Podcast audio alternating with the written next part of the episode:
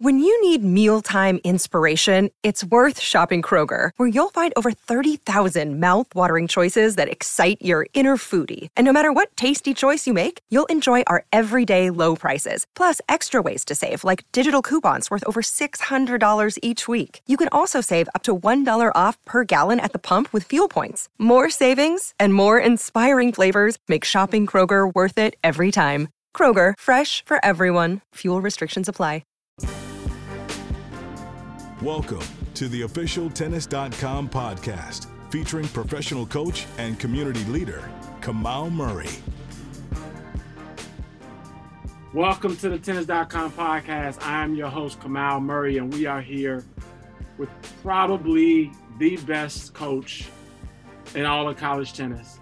Uh, a man that's went to three different programs, turned them all around, known as a very famous recruiter, also known for being on the ride with Stevie Johnson when he won 72 matches in a row at USC.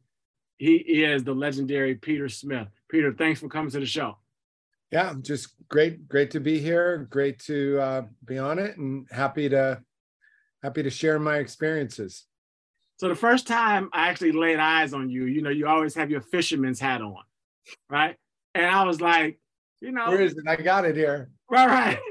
I got like, it. That was my thing. Who's who's the guy full gray in the beard, full like full white hair, standing in the corner? You can you got glasses on, face full of sunscreen, fisherman's hat, standing in the corner in Carson, California. Yeah. And it took me about three weeks. Like, oh, that's Peter Smith. and I was like, okay, yeah. that makes sense now. So tell us about your journey because when I look about when I look at your body of work, being the youngest coach in NCAA history at Fresno, number one, how did you get the job? Right? Is it because you know we play college tennis and we know college tennis is like the runt, right, of college athletics. You get the football team, the basketball team, the baseball team, and then you know the college tennis team historically at some of the smaller schools they boost the the athletic GPA, right? We're like, we need all you guys to get all A's. How did you get the job um, and become the youngest uh, head coach in NCAA history? Yeah, you know, just just timing, uh, just luck. Uh, I mean, it, it it's look. I, I grew up in Connecticut and played every sport. My dad retired. My mom said, "We're out of here. I'm not spending another winter here." I was 13, 14, ninth grade. Moved to North County, San Diego, La Costa Country Club. Pancho Segura was my coach. Bobby Riggs, Lornie Kuhle, all the characters that hang out hung out there, incredible. Went to Long Beach State, and Long Beach was the place I first started. And you know, I, I went to school for four years. I, I said I, it's time for me to play. I mean, I was the I was the fifth kid in my family. I was the youngest of five, and my mom and dad were a little tired, and they're like, "Just do whatever you want." And so I, I mean, I don't know what I was thinking. I I didn't graduate, so I just went out, started playing. I mean, I was I was good. I played one at Long Beach State, but I wasn't like turning pro. I was just going to play some pro tournaments. So that we all know that's a big difference. And so I went out there, played. I was like 350 in the world, played qualities of US Open, qualities of Wimbledon, you know, just doing okay, but nothing big and trying to like figure it out in my head what's going on. And I played Michael Chang in Kansas City, hottest day of my life. I was like, I, I had chills. It was way past heat, and he beat the crap out of me. I walked up the court, walked up to my doubles partner, Roger Smith. I said, It's time to go back to school. Uh, the kid down the street, Michael grew up like seven houses down from me in La Costa, just kicked my butt. I obviously don't belong here. And I got, I remember I walked off and I said, I think I picked out my last class. So I went back to school. I had 21 units to graduate. I probably would have gone out and played, which was bad because, well, it wasn't such a bad loss a month later when he went around at the US Open. But uh, in September, my coach, Larry Easley, walked in and he said, Hey, I'm quitting tomorrow and I'm going to tell them to hire you. no, what? What are you talking about? And uh, so I had to go interview for the job. My one of my teachers set up a a panel right in the middle of the class, stop class. they all asked me questions. I went straight from the class to the interview, and you know, I went and they gave me the job. I mean, what I realized later was the the job, them giving it to a 23 year old with zero experience that was still in school, um, right. the first step in them eliminating the program. I mean, right, right, right. You know, if you give it to a 23 year old, you don't really have the experience to fight back. But you know, half the team were my teammates. They were my buddies. They were my drinking buddies, and uh, you know, I said, "Hey, we can't go out anymore, and you can't call me Peter." They're like, "Jump!" and they said a couple things. We're not calling, we're not calling you coach. We're not. Right. I said, right. "You're not calling me Peter," and they're like, "We'll call you Co." So that was the nickname that sticks to this day. To with some, actually, my youngest Coulter calls me Co, and it's I, loved it. Actually, it was it was uh, it was really a good thing. So I just started coaching. Didn't know what the heck I was doing, but I I tried real hard. Right. So you you you clearly knew something because you got them the top five in the country, right? But let me say this. Some people could look and say, okay, you're coaching at Fresno State. It's in California. It's a big state with a lot of tennis pedigree. Of course, you can recruit, but there also is a lot of competition. You got UCLA, USC, uh, you got Cal Berkeley. I mean, there's a lot of competition to recruit those California kids. So on the surface, it looks like it's easy to fill a team with Chicago, uh, with California kids, but it's also really hard because of the number of good universities. How did you build? Sort of, I would consider it to be a small school, right? How do you consider? How did you build that program into a top five contender? Well, when I was recruiting at Long Beach State and Fresno State, if someone said they were interested in SC or UCLA, I just stopped recruiting them. So that was easy.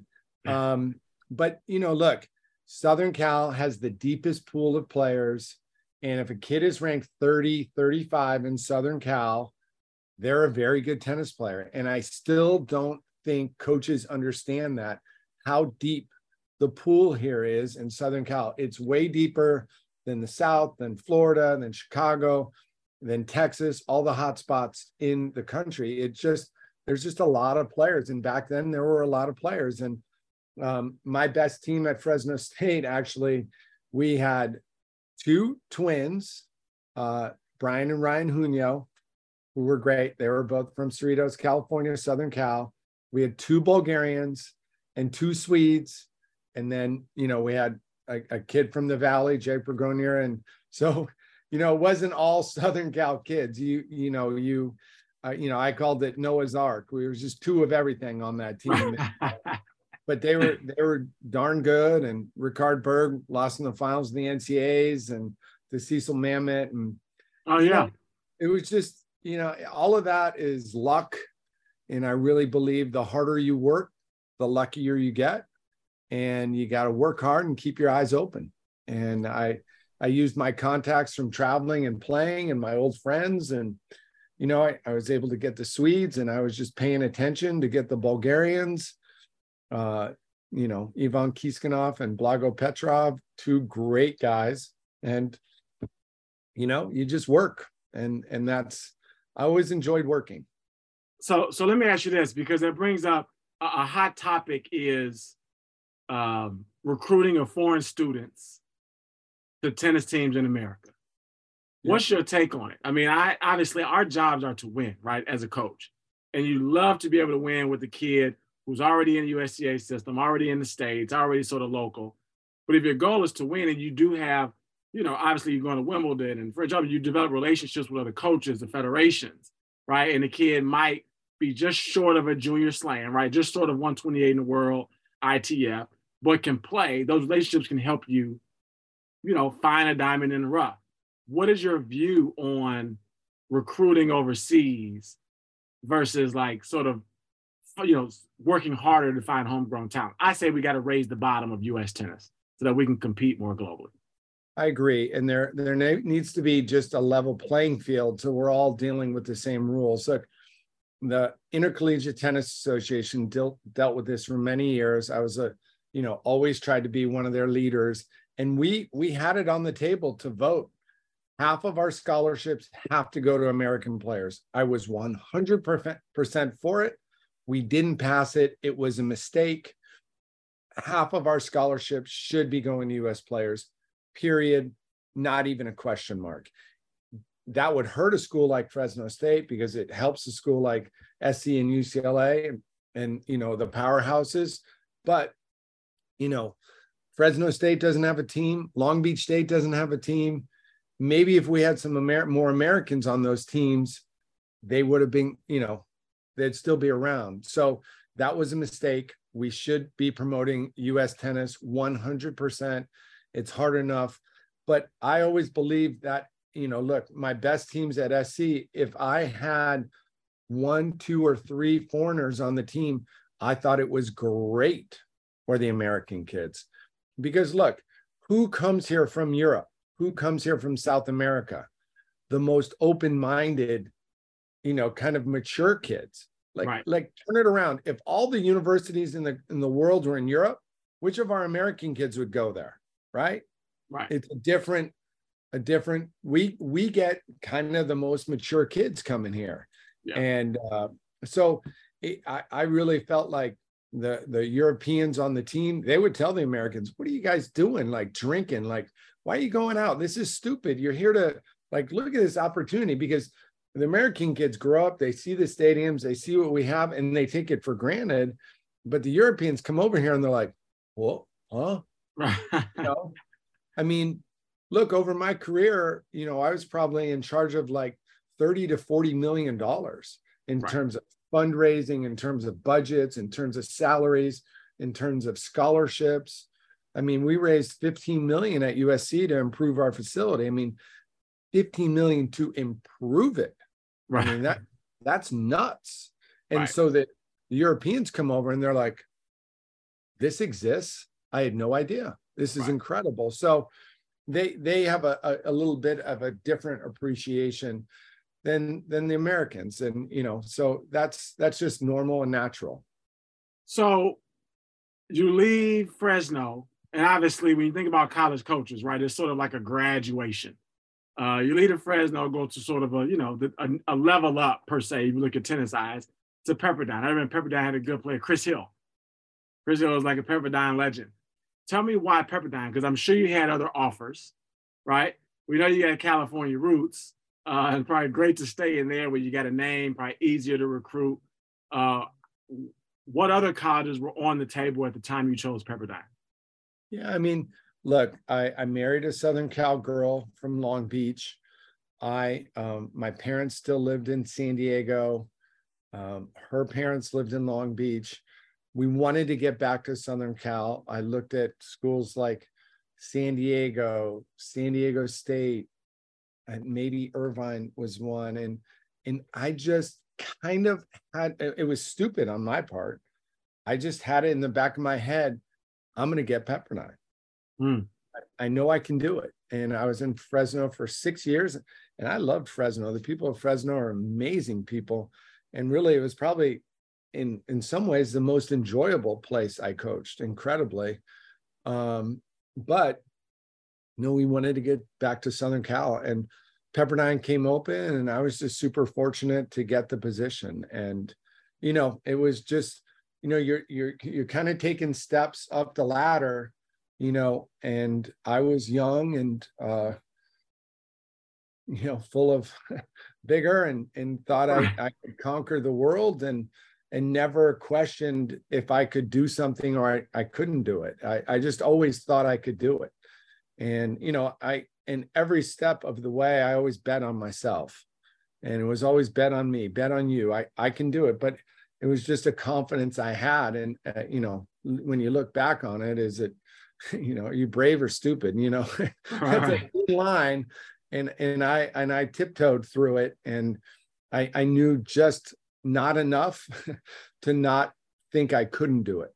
And yeah. so, you know, I I loved every place I coached and loved all the student athletes and you know it, and when you look back on it you you can really really appreciate it all so let me say this when you look at today's environment, right? So you bet on yourself, but as a college coach in that time, where you're not really getting a lot of transfers, there's no NIL, there's no transfer portal, right? I look at the transfer portal now, like you look at San Diego, right? Uh, State got to the you know NCAA championship game. A good sort of eye, right? A good coach's eye, uh, eye for talent, can look at the transfer portal after they spend a year or two at a different school and put a team together in a year to compete for a national championship, right? But in that time, you were recruiting high school juniors and seniors. Yeah, they were top dog. Yeah, you went to see them play a match. They may or may not have been able to play against anybody that can really ball, right? But you had to see something. So when you were recruiting in that time, not having had them spend a year a year in college already playing the ITAs, and you saw them really tested, what did you look for? I mean, you know, it's kind of funny along the way. You know, when I was at Long Beach, when I was at Fresno, even when I was at Pepperdine, you know, you would never out recruit a Pac 12 school. You just would not out recruit SC or UCLA or Stanford or Berkeley. You just weren't going to do it. And, I, and I, I didn't even try. I mean, it was, you know, you, you take your L's. And so I, you know, so it really prepared me for really, you know, getting those great kids because I didn't look at rankings, you know, and Dick Gould was, was the greatest coach and huge mentor to me. And he looked at rankings and I thought, well, he's looking at rankings but I, I couldn't look at rankings because I couldn't get the best kids. So I just always looked at like, will the kid listen? Will the kid work hard? You know, I, I was always just like, trust the gut, um, trust the gut, like watch the kid play. Is this someone I could coach? You know, I never knew the rankings of my players. And it's very frustrating for me now on the other end when I call college coaches and they ask for three letters. And and that is very frustrating to me. What's yeah. the utr and they can't get past three letters. And when i was a recruit i was not a good junior. Um, i was a talented junior but i was not did not have a good ranking. So you know i said from very early on you know i, I just was kind of looking for uh, someone like myself who had some talent and who was just looking for an opportunity. And and that's all I ever looked for. Um, and and were my players ranked high? Yes. Did I know their ranking? Absolutely not, because I stopped looking at rankings and I would go to tournaments and you'd watch. Obviously, a lot of the kids I recruited won, and you liked watching them win. And you know, but if they lost, I'd go watch them play in the back draw. You know, how are they handling in between points? How are they handling losses? Like all of those like soft things that you look for in a tennis player that you know when i say soft i don't mean like you're soft. I mean just those soft, soft cues. those soft cues that you know how are they handling a missed shot on a big point? You know all of those things. I, I just think those are are very very important. Yeah so when i like you know i was a assistant college coach i was a grad assistant for two or three years at my uh, school florida a&m who also doesn't now have a men's team. I mean we won conference like three of our four years, right? Uh, great coaches came out of our program, great players, and now all of a sudden we don't have a men's team. So very mm-hmm. frustrating. Um, it's, it's a shame. It's frustrating, is right. But I sit there, I look at those tapes, and I look at can they move, right? Yeah. Can they defend? What does right. the body language look like when it matters, right? For all dues, you right. know, do they go for you know kick serve when they you know serving for the match or do they go for the big one? I look at sort of those things just to see 100% you know where where can i trust them? And then i say okay where can i trust them in the lineup? Like uh, this person might be my fourth best player but i need him to be so dependable at number six right? Or my fourth best player based on game style is probably better playing at one or two because he plays better against bigger hitters right? So it's like that's sort of like where can I fit them in a lineup, no matter where they, no matter where the challenge matches shake out, where do they best fit in my lineup? Yeah, and that's sort of what I look for. And that's that's two different things, but I I probably needed two minutes to watch a player. Uh huh. I didn't need yeah. long, you know. But you also I, developed them because when you look at when you land at these programs, you get a good recruit. You got them for four years, and if you look at how you built up these programs, you definitely grew the players that's there. And a testament to that is the kind of players that go. Tracy Austin doesn't send her son to USC unless she thinks he's going to actually improve under the person that's there, right? Stevie Johnson's dad does not send him Stevie to USC unless he felt like he was going to be in good hands. So, what did you do to develop players once you had them? I mean, I, I the the the only way to do that is one on one, one on one. You know, each morning was spent individually. Um, so clear so, that up for for the, the the the the parents of high school juniors and seniors now, right? Because we think about okay, hey, as a team, we're going to get up at 6 a.m. We're going to run. You go to class. You come back to you know team practice at you know three o'clock, and you practice from three to six. But I've been on USC's campus. I've been on UCLA's campus. When I look at like those two schools, I look at them, I look at them as like a pro transition right? Where you got guys getting up doing stuff, right, with the team, go to class, they come back to the course for some one on one, right, or two players and a coach. Then they may come back later for a higher entire team practice. Tell us what a day at a large program like USC would look like from an individual standpoint. Yeah, I mean, I feel like if if players weren't practicing twice a day, they were not going to make the transition. So you know, maybe you work out twice or three times a week. Uh, but like players like Robert Farah and Steve Johnson, they're in the weight room every day. Um, every day they're working with the strength coach. They're they're trying to become a better athlete. They're trying to become a stronger athlete. And you know, there's a big difference between a pro athlete and a college athlete. And and then you know, two or three times a week, they'd have an individual, either with myself or the assistant or or maybe they go hit with someone else but for me if i had two players on the court i couldn't do nearly as much as if i just had one player if i had one player on the court i could cater to that person we can we can zone in on exactly what that person needs and we work on it and you know my whole thing in coaching was I wanted all my guys to have a complete game. And I don't care what strings you're playing with, what racket you got. It's still hard to hit a backhand on the run passing shot at five four at out. And that's and that's you know what I really felt like in all of those NCAA titles is if we could put pressure on people, you know, we were in a good position. And a lot of college players and a lot of juniors play a baseline game. But you know, look, we had you had to be good from the baseline. Obviously, tennis is played from the baseline, but take the ball early, get into the net, and that's exactly how Pancho Segura taught me. You know, 45 years ago, that's that's exactly what he was telling me. Take time away, take time away, get the ball early, put pressure on him. That was Pancho to a T. So I, I was just, you know, doing that, and he was one of the best strategy coaches I've ever seen, and you know, he had no serve, but man, that that guy could move and he could take the ball early. He was he was a special human being. So you won you you you go on from Pepperdine to USC, you win four national championships. As you were talking, you talk about, you know, it's hard to hit a running backhand, uh, uh a backhand on the run late in the match, right? And immediately I had this image of Steve Johnson trying to hit a backhand chip passing shot. yeah against the other girl, man. It's, it's so, you know, I mean, look, I've known Stevie since he was 12. Um, Steve, his father, taught taught him to hit a forehand out of the backhand corner. You know, that was his big thing uh, to really teach that forehand out of that backhand corner. And and so, you know, when Stevie was 12, he had a beautiful two-hander. Um, I've seen the video. Um, but just over the years, he he was just so aggressive with that forehand side and let me let me tell you something. You know, people can say a lot about that slice backhand. Until you've got a hit against that slice backhand, that is one of the most challenging shots you'll ever hit. And uh, you know, I I saw this stat once that you know he had the heaviest slice backhand of all time. I'm sure he's probably he's like, oh god, I hate that stat. But only only Federer had a heavier slice backhand. So, you know, I think over the years guys have been more successful against it.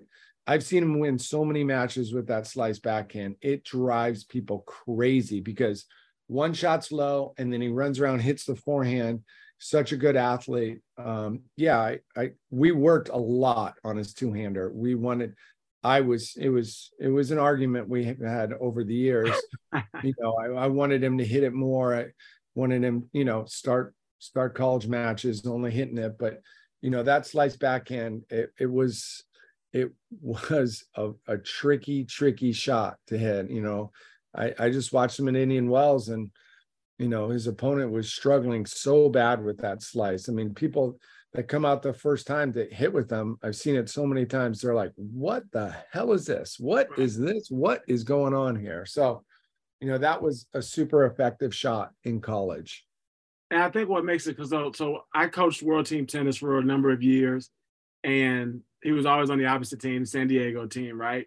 And I saw him play Tommy Paul, Nakashima, seen him in doubles against Raji. And I would say the way that he could craft a point Yeah. and be the archetype of point. I mean, he's like the first guy I saw hit a backhand slice down the line so well just to set you up to run over there, have to hit a forehand cross, and then he just pops you with the big four. I mean, it just was it was so masterful. And then you'd be ready to serve to him, right? Game point. He's like, and, and in team tennis, you know, you could talk. So he would just sit there and narrate what's about to happen. Hey, Rajeev, make sure you kick it up nice and high to this side now. Nice and high up here. It's coming right here. Come on, just make sure it gets up there. I mean, just would just tell you what's about to happen and just made a career with almost basically a forehand, right? I mean, just so amazing. Just, I mean, I You just know. can't even do it. So you were with them. Go ahead. Federer called him old school, you know, when you know he's old school player and he, and he was. Um, but yeah, I mean, Stevie's a super quiet guy off the court, but on the court, when he starts talking, that's when you know he's comfortable, and and you know bad things are going to happen for the other side. And uh, you know he, I I love it. I mean, in college he was he was extremely confident. Uh, you know, he was arrogant and. uh but you know eh, having a big ego and a good ego is incredible in in sports i mean you know go back to so many great athletes over the years they, they all have big egos so that's a, that's a good thing I remember we were at the we were at the COVID World Team Tennis at the Greenbrier. He was playing Brandon Nakashima, and that was like the breakout summer for BNOT, right? Where people were starting to see him like, oh man, this guy's good. This guy's backhand is solid, and he was just kicking the shit out of Brandon, right? So we're changing over. It was like 3-0. and you know Steve's just talking to him. How you like that backhand? I said, Steve, do me a favor. He's a young kid. You're already tuning him up. Can you and your mustache just not talk to him while you do it? Just shut up and just let him play, right? You know, just was make like, him, they'll make him talk more right. He's like, what do you mean? I mean, you know, that kind of thing. So, so you were alongside of him when he had the NCAA record of winning what 72 matches in a row, yeah 72 matches you know 72 matches, and I assume there were several matches where the streak was in jeopardy. Right? I mean, along that streak, you're like, oh man, I remember this one match where we just, it almost was the end, right? Tell me a match where it was almost the end. Well, you know, incredibly, there wasn't too many that were in jeopardy. There were a couple. I think three out of the 72, if I remember, were uh, a match breaker for the third. So, you know, back then, I mean, now you see a lot of four zeros. And then we were kind of in a transition. When I played, you know, we no one knew what a match tiebreaker was. But when he was playing, if the if the team match was decided, you played it out. And if they split sets, then you played a match breaker. And I can remember once, um, you know, he was playing a good player, talented player, and I'm thinking in my head, oh man, it just it just can't end like this. Like end with a match breaker. And, and I'm thinking bad thoughts in my head. And he he walks up to me, looks me straight in the eyes. I didn't say a word to him. And he goes, Don't worry, coach, I got this. It's no big deal. I got it. you know, and and he was Mustache at the time. yeah, yeah, he loved the mustache. Yeah, always. And and and and you know, that's what kind of confidence he had. Uh, I mean, I think one of the funniest stories is we were playing University of Texas, and uh, he got a tight call. He was up a set, it was maybe on serve like two three, two all, something like that. And the guy gave him a bad call. And I mean, number one player from Texas was a good player. And he looks across and he says, "Hey, you got nine more minutes in this match. I just want you to enjoy every single one of them. and the assistant coach, Ricky, comes up to me. He goes, You know, the amazing thing about it is it was exactly nine minutes. Right. So, you know, that that kind of uh, you know, confidence, you could use a few other words for that. It, it was pretty and special. But you know, when when he was winning, when he won, you know, the you know, we we kind of wanted a triple crown. We'd won four in a row. uh, which was an incredible. You know, that was the biggest pressure because I didn't. You know, he had come back. He didn't need to come back. You know, he could have turned pro, signed contracts. He gave up, you know, lots of money for us, and and then he came back. We won the team. That was just a huge sigh of relief for everyone. Now he's playing singles and doubles, and he was, you know, he got food poisoning. He got, you know, he was just he pulled an ab and you know we we defaulted him in doubles when it started a third set in the quarters it, was just all too much and i think it was the quarterfinals he played Domijan from virginia and he was cramping uh terribly um and i think it was like six one five seven six two but you know i remember i snuck into the georgia locker room and and found their huge this massive thing of pickles and i just start taking stevie pickle juice and after about five of those, the cramps went away. Um, and he was able to play pretty well in the third. And, and that was probably the one where you thought it was going to go. But, you know, in the finals, he played Eric Quigley and he couldn't hit a second serve because he couldn't go up on his. But it was just like, dude, this is, it's just not, not going to happen. I mean, it, that's how much momentum there was. It, it, was nothing I've ever seen before or since. It, it just, he was not going to be denied. And, you know, just to see that final point, I've watched more than a couple times, just to see the relief and on his face was, uh, you know, for all of us, it was, it was a, it was a big deal.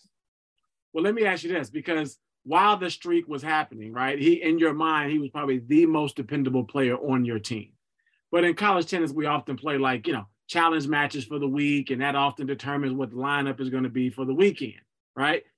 if I had Stevie J on my team with that streak, anyone else on my team is I would just say, even if you beat him four times this week, he's still playing number one this, this weekend, right? It just doesn't matter. How did you manage the team? How did you manage the egos with basically I'm saying like, well, I mean, I'm, we're basically playing for number two because even if I beat him in, in a challenge match, he's still playing one. How did that go? Well, I mean, there, there's a lot of things there, really. Um, first of all, Steve's the worst practice player in the history of practice. so, you know, he used to kid and say, you know, who needs some confidence? You know, put him against me in practice, coach. So uh, that was interesting. Uh, I mean, you know, Stevie was ranked number one in college in his sophomore year, and he was playing two on the team because Robert Farah was number one in college the year before. Um, you know, we won 45 dual matches in a row at one point. Uh, I mean, you know, to have Robert Farah, who's a Wimbledon champion, a U.S. Open champion in doubles, and Stevie, I mean, that uh, that's a pretty good one-two punch. Um, Robert graduated when or finished his eligibility Stevie's sophomore year, but really coaching those teams was the easiest coaching I ever did because, you know, Steve and I were in step.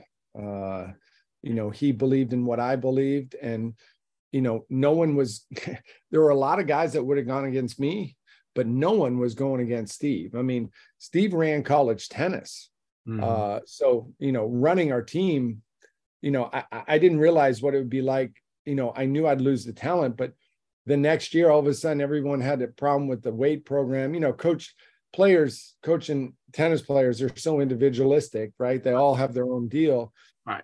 you know, and I had a junior on the team, Emilio Gomez, and he comes up to me, and I love Emmy, but he's like, "Hey, our, our weight program sucks," and I was like, "What are you talking about? You this is the third year you're doing it," and then I'm like in my head, "Oh yeah, he'll go against me, but he ain't gonna say boo to Stevie." Because Stevie liked the weight program, and you know, I mean, that was always a, a deal with those guys. You know, you have 10 guys on the team and probably five of them hated what you were doing. They wanted to do what they did growing up. And so getting everybody on the same page, believing what you're doing was always a challenge. Um, so that was super interesting. But that, that was, those teams were the easiest to run because, you know, Stevie had under control. Yeah, Stevie had it under control without ever saying a word. So that brings an interesting point because when you think about what you talked about. If a guy, if a kid's not on board with your program, now he has the opportunity to transfer and put himself in the portal and, and leave out. I think it's bad for college athletics, right? For a kid to decide, I don't like this coach. I'm not getting enough playing time. I don't like the life lessons that are being provided to me. I want, I just want the pats on the back, so I'm out of here. what advice do you have for the coaches now? I mean, I'm not really sure it's a sustainable model, right? Where you're bending every year just to keep guys happy so they stay. But what advice do you have now? Because it seems like you got out at the right time, right? Yeah, I've had people tell me that. Um, I, you know, I don't know. I, I think great coaches are great coaches. You know, look, I, I, I love coaching. It's what I was put on this earth to do. Um, it's my favorite part of every day. Um, and and you know, people call me old school. People call me tough. Um, you know, I raised my kids tough. Uh, I always just believed in tough love. Um, and you know, my wife was like, "Man, you're kind of tough on them," and you know, but I I just feel like good people want challenges, and you know, un, unfortunately, like when we take away barriers for people, you know, I get it. Like there's bad things, but it's, you know, when you both my two oldest are working for companies and eh, a lot is expected of them and how are we going to prepare them for that like I, I, good, good coaches challenge people, and good coaches, you know, want more out of you than you can expect. And you know, our, our, you know, how I coach my juniors here is I, I, I said, look, I'm going to love you by being tough on you, and you know, you you have to do it in a different way. You have to do it in a positive way, which I changed as I coached um, you know, I changed a lot as a coach when I had kids, but you know, I certainly wasn't perfect. I, I was always pushing.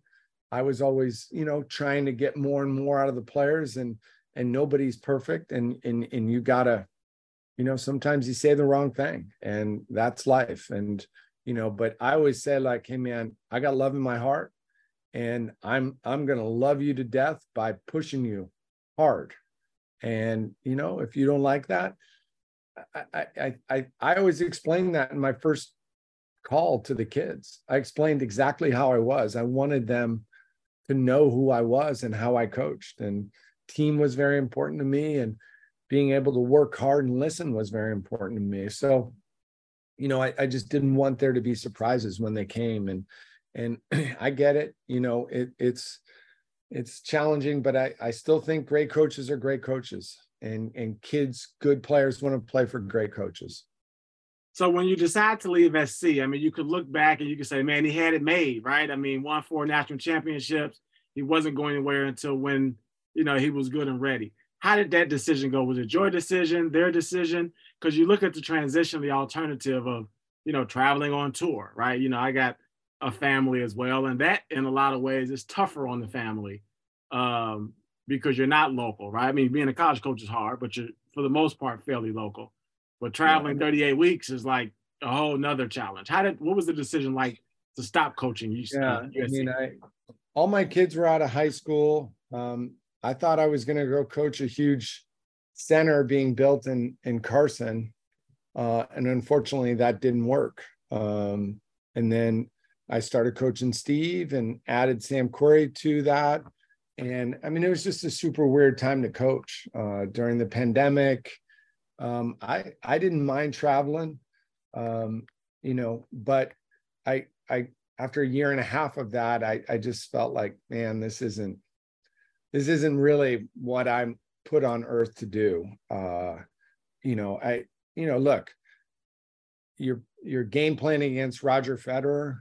You're game planning, you know, I mean that is super fun and challenging and exciting but i don't know for me i, I 10 11 12 13 year old kid as frustrating as that can be someday i love like the extended product you you work with someone and four or five years later you have this this version of the person that is a little different. And if you're responsible for 2% of that you know 1% whatever percent that is you know that's something to be really proud. And you know you i used to always say like you know you turn boys into men and they come to you as boys and they graduate as men. And you know one of my it was it was a really funny story uh you know uh eric johnson's mom uh said to me she said you know i hated you for 3 years And I was really taken aback by that. I, I, I mean, she's a wonderful, wonderful human person, lady. Uh, but man, eh, that's not something you want to hear. And I was like, huh, what? And she goes, but now I love you. She goes, you made my son earn it. And um, he's a man because of you. And I was just like in tears. And I was like, you know, but I did make people earn it. And, and some people, you know, took that the wrong way. But all I wanted was the best. And, and I think, you know, if you're just coaching tennis, that's boring to me. I always wanted to coach the human.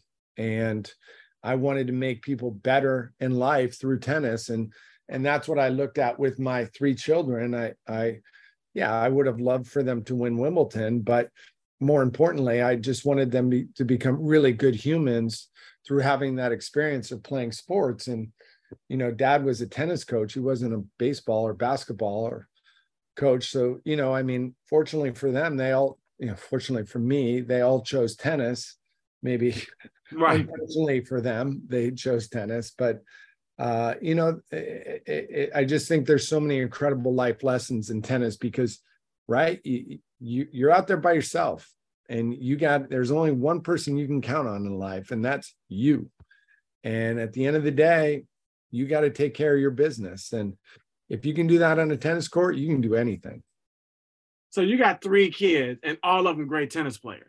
And you know, I've talked to a lot of coaches, you know, Macy, Saviano, right? And it's like a lot of times great tennis coaches, kids, I mean, you're coaching so many other kids in the academy, you don't actually have that much time to spend with your kids, right? You're coaching, you know, top 25 program, four-time national championship USC, Stevie J, individual workouts that you talked about.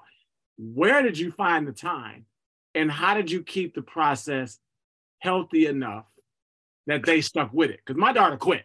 You know what I mean? It's just like, and my kids now, I mean, they, they want to bring their scooters to the tennis court so they can ride the scooter on the tennis court. They don't give a crap about hitting a tennis ball. Yeah, I I don't know. I was blessed with a lot of energy and I had a ton of drive. I still do. Um, you know, I mean, more almost more impressive is I coached every team. You know, and I didn't coach baseball, but I coached basketball, I coached football, I coached everything, and I wanted to be a part of their lives so bad. And you know, when you're the head coach, you can kind of bend the schedule a little bit. Um, you know, they wanted to be with dad, and uh, that's the biggest compliment you can get.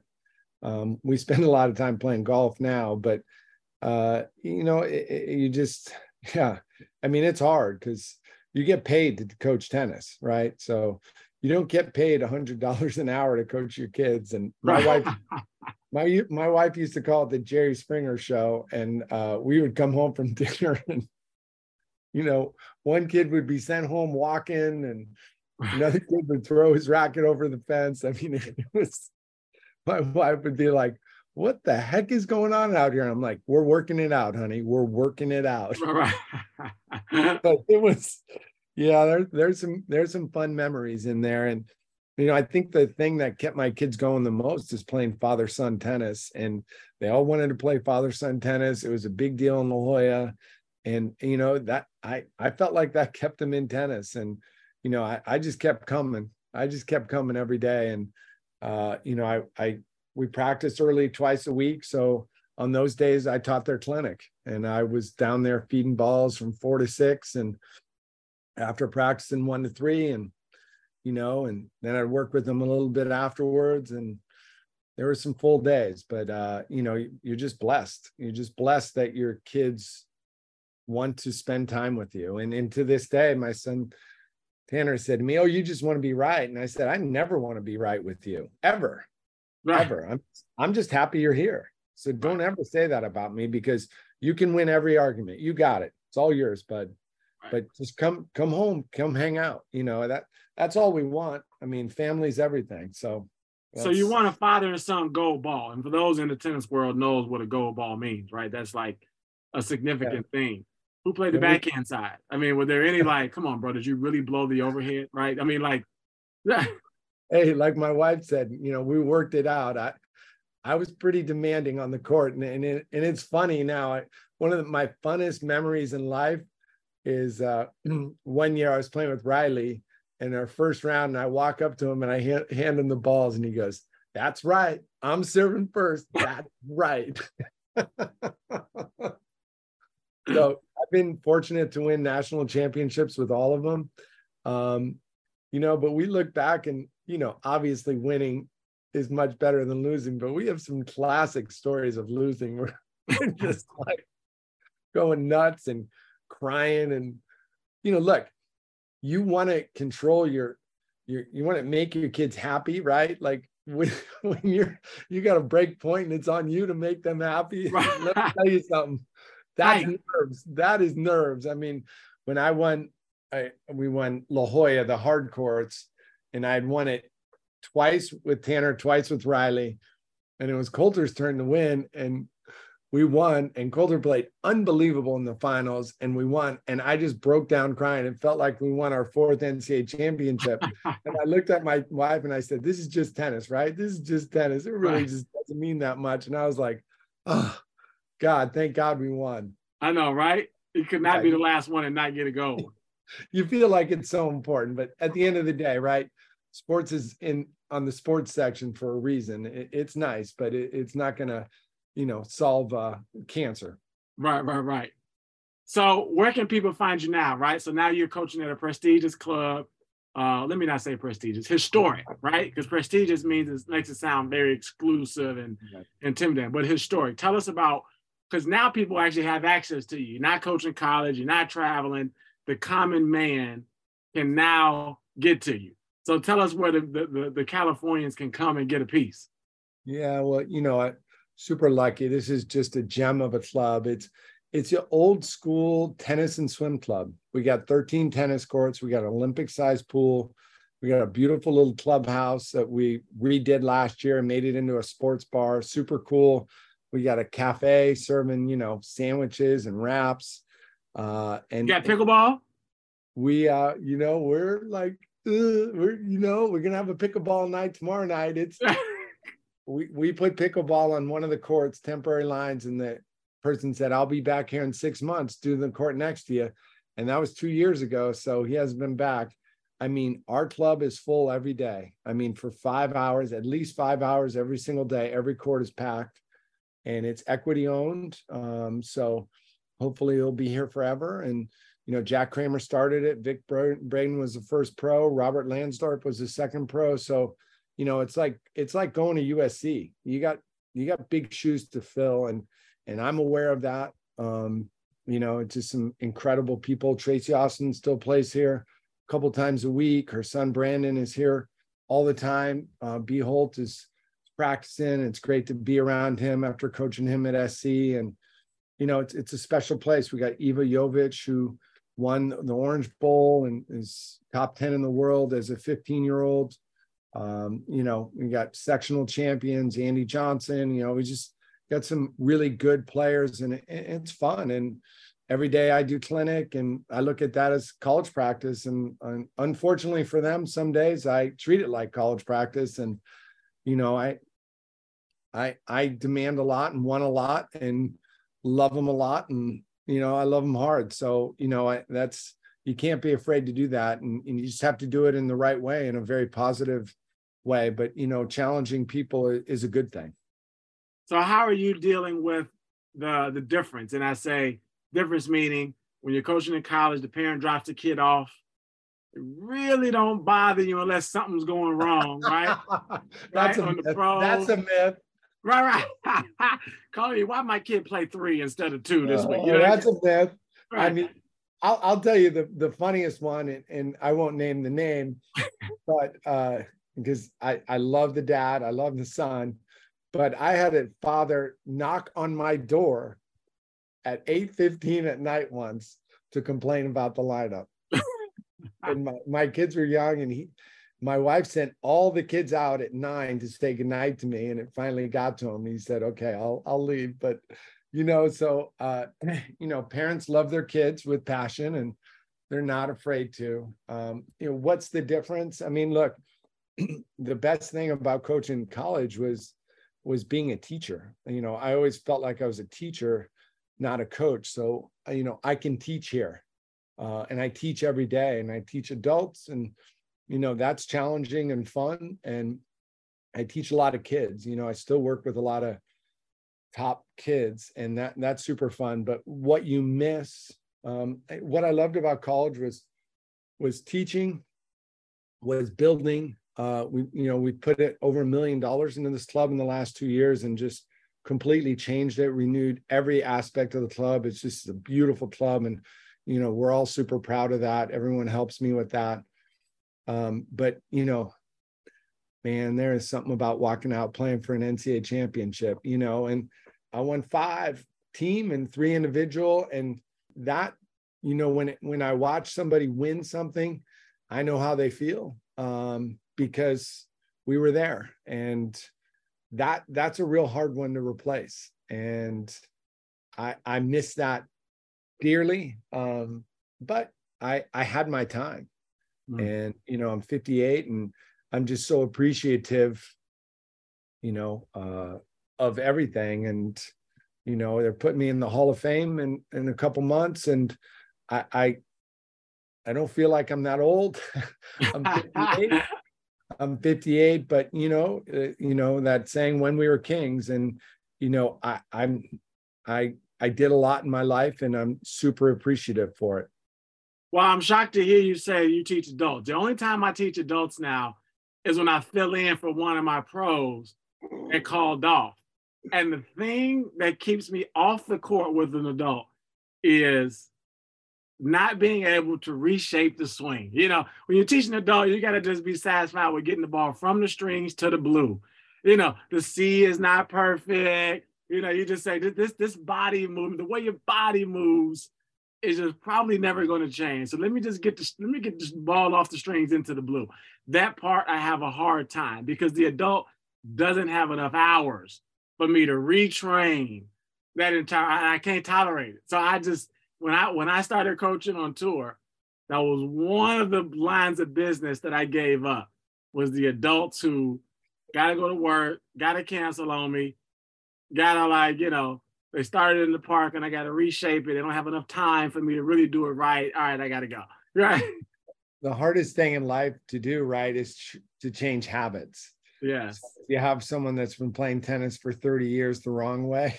Oh man it's pretty hard to do it. But you know, like I've worked with one um, lady here for the last two years, and you know, it it it comes sometimes a little slower, but you can do some things. And I, you know, I think a lot of times with adults, they're they're very comfortable at talking about being uncomfortable, but they're very uncomfortable of being uncomfortable. And you know, uh, yeah, I've started to take golf lessons, so I played golf my whole life and really I thought my swing was good and and he found a lot of things wrong with it. And I was like man this is so uncomfortable. So it's super helpful for me to go through that to know how my students feel and man I I struggle with that like man change is hard that's all I got to say so you know just just having patience uh and as long as they got a little little motivation to keep coming back each week and little maybe, personality maybe maybe you do an, a half an inch, a quarter of an inch, but yeah. you know, after two years, you know that it builds up. So